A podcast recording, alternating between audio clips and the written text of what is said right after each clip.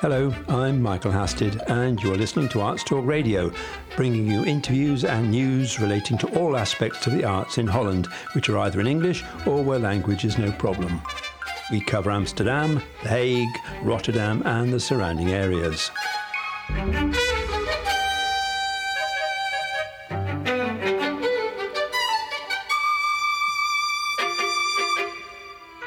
Arts Talk Radio Online. Interviews and features on the arts in English. Later in the programme, Zoe Baus will be reviewing a couple of books which relate to the current unrest in Hong Kong, and we have some music from The Hague's Classical Encounters Festival, which this year will take place online.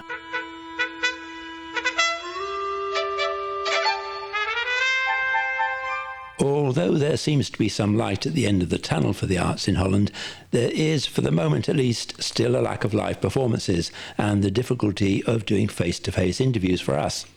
So we've been scouring the archives again, and I found an interview I did with English actor Kenneth Cranham. Cranham was and is a leading exponent of Harold Pinter's plays, and I spoke to him about the playwright while he was performing The Father by Florian Zeller, which was a huge success around the world a few years ago, including in the Netherlands.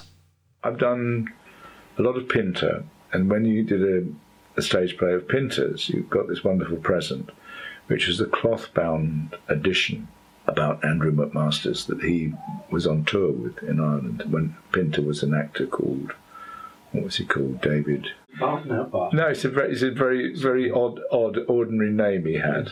One of the critics of, of this production said that he remembers me when he was young playing Stanley in the birthday party and spending the entire play in pajamas.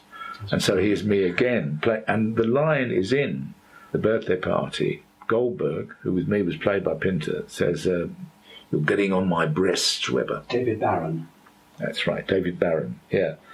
You're getting on my breasts, and that, and the, the line in this one is, You're getting on my tits. And uh, so there's even some of the same lines. No, no, he, he's. It, on Christmas Day, I was phoned up. They wanted somebody to talk about Pinter, and they couldn't find anyone on Christmas Day. They got hold of me. And I, I went into to Bush House to, to record something on tape about him for radio. And they phoned up BBC Television, and BBC Television said, good, they wanted to film me. I, and I thought, oh dear, what am I wearing? I hadn't thought I was going to be on camera. And so I spoke about Harold. And it actually went out on the news. And um, I, I, said that um, with, with, Beckett, it's as if you're in a, in, a, in a spaceship and you look out and there's a, a planet you can see from the spaceship which has got three characters on it and they're waiting for Godot. Or, or I did that one in the Pots of Beckett's, that one. And um, the first part I ever played in, in Suited and Booted at RADA was a, play, a part in a play called Night Out and I played the same part that Pinter played in his own play on the television, which got 15 million viewers. Can you imagine such a thing? And he was called Seeley, this character, and it was wonderful because I, I actually felt as if I had ancient lines, and, and you know, I was in a, a modern suit, and uh, that's what that's that's what the important figure in Pinter's life was the school teacher. He knew Shakespeare, but he was introduced to Jacobean drama by this teacher. That was actor Kenneth Cranham talking about the playwright Harold Pinter. Arts Talk magazine provides the perfect companion to Arts Talk Radio with reviews and previews in English of cultural events in Holland. Whatever your interest in the arts, our international team of writers will always provide something new and exciting to see online. That's Arts Talk Magazine, all one word, dot NL. Arts Talk Magazine, dot NL. This year's Classical Encounters Festival in The Hague has had to be all but cancelled, but they are presenting a condensed mini version live online on the 17th of May. Here is a piece recorded at the 2007 festival. This is the intermezzo from Felix Mendelssohn's Piano Quartet in F minor, number 2, opus 2, played by Kit Armstrong on piano, Eva Stegemann on violin, Johannes Erkes on viola, and Jan Erik Gustafsson on cello.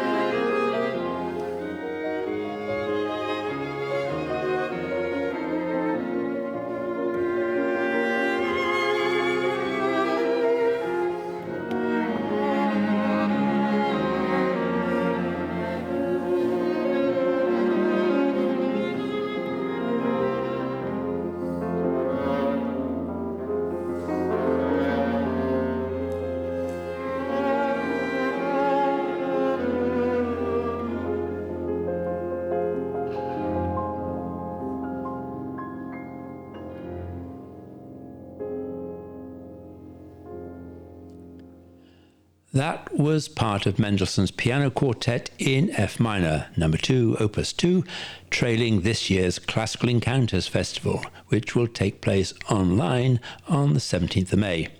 Details of that can be found on the Classical Encounters website. Arts Talk Radio Online. We're travelling much further afield for our final item, where Zoe Baus has been looking at three books about the protest movement in Hong Kong. Until the spread of COVID 19, the Hong Kong protest movement was one of the leading stories in world news. Beginning in 2019, in response to the proposal of a new extradition law, the movement grew in strength and violence in a manner hitherto unseen in the small city state. The advent of coronavirus changed all of that as the city applied itself to containing the spread of the disease, in spite of open borders with China. I recently heard from three writers who have had books published on the protest movement in Hong Kong. They all agree that the pandemic will not bring an end to Hong Kong's quest for freedom. On the contrary, Corona may well have brought a welcome respite for campaigners who are now preparing once more for the local elections due to take place there in September. The story of Hong Kong is a fascinating one. It is the story of a city state that has survived when many predicted its collapse. As author of recently released Vigil Hong Kong on the Brink, Jeffrey Wasserstrom puts it, Hong Kong has a tendency to make fools of forecasters. His recent book traces the history of the small territory from the Opium Wars of the 19th century up until the Umbrella Movement, which ended in 2016 professor of history at University of California, Wasserstrom specializes in the study of protest movements. In his book, he draws on the histories of the social protests in China and the freedom movements in Eastern Europe in the early 90s in order to shed light on current Hong Kong protests. From this wider perspective, he presents China as an imperial power and Hong Kong as one of its colonies. I met Jason Ng a couple of years ago when he visited The Hague for the Movies That Matters festival. He came on behalf of the now famous poster boy of the protest movement, Joshua Wong, who was not allowed to leave Hong Kong at that time.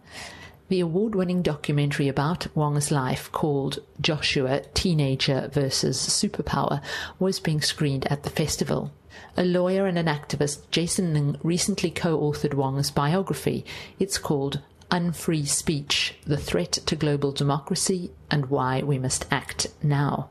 He describes the biography as a call to arms and hopes that Wong's story will empower and inspire people to realize that one person can make a difference, even against a superpower like China. Born and raised in Hong Kong, Ng sees the protest movement as what he terms a long game. He is confident that in spite of the pandemic, protesters will continue their campaign. The Hong Kong government is always capable of doing something spectacularly stupid to bring people back out on the streets, is how he puts it. City on Fire The Fight for Hong Kong is best selling writer and lawyer Anthony Dapiran's latest book. Originally from Australia, Anthony has lived and worked in Beijing and Hong Kong for more than 20 years and is a fluent Mandarin speaker. He admits to an initial reluctance to move from Beijing to Hong Kong in 2010, but now is deeply involved in charting the small city state's fight for freedom. Dapiran's writing follows the protesters on the ground. For example, he describes in detail the experience of being caught in tear gas the so called all you can eat protest buffet, which is how locals describe the hundreds of rounds of tear gas fired at them by police. The writer witnessed firsthand what he terms the enormous power of tear gas to mould a crowd together, and he recalls how the spectacle of tear gas came to define life in Hong Kong in 2019. You're not a real Hong Konger if you haven't tasted tear gas. There is something unexpectedly charming and touchingly authentic about Hong Kong. I lived there for two years during the time of the umbrella movement and clearly recall walking the streets of downtown Mongkok in search of the protests. I found instead neatly ordered rows of tents, desks, and chairs where students could be seen studying or deep in earnest discussion. At the time, all agreed that this was typical Hong Kong. Although the long term goals of the protest movement might seem ambitious, Professor Wasserstrom points out that what usually brings people together in protest is a short term agreement on what they don't want. Increased interference from Beijing, resulting in a loss of civil liberties and prospects for native Hong Kongers, is something that many who live there definitely do not want. Reclaim Hong Kong is their slogan, and something tells me they might just succeed.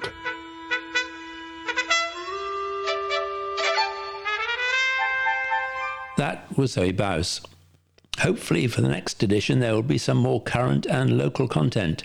Fingers crossed for that. I'm Michael Hasted. So until then, stay safe and stay well. Bye.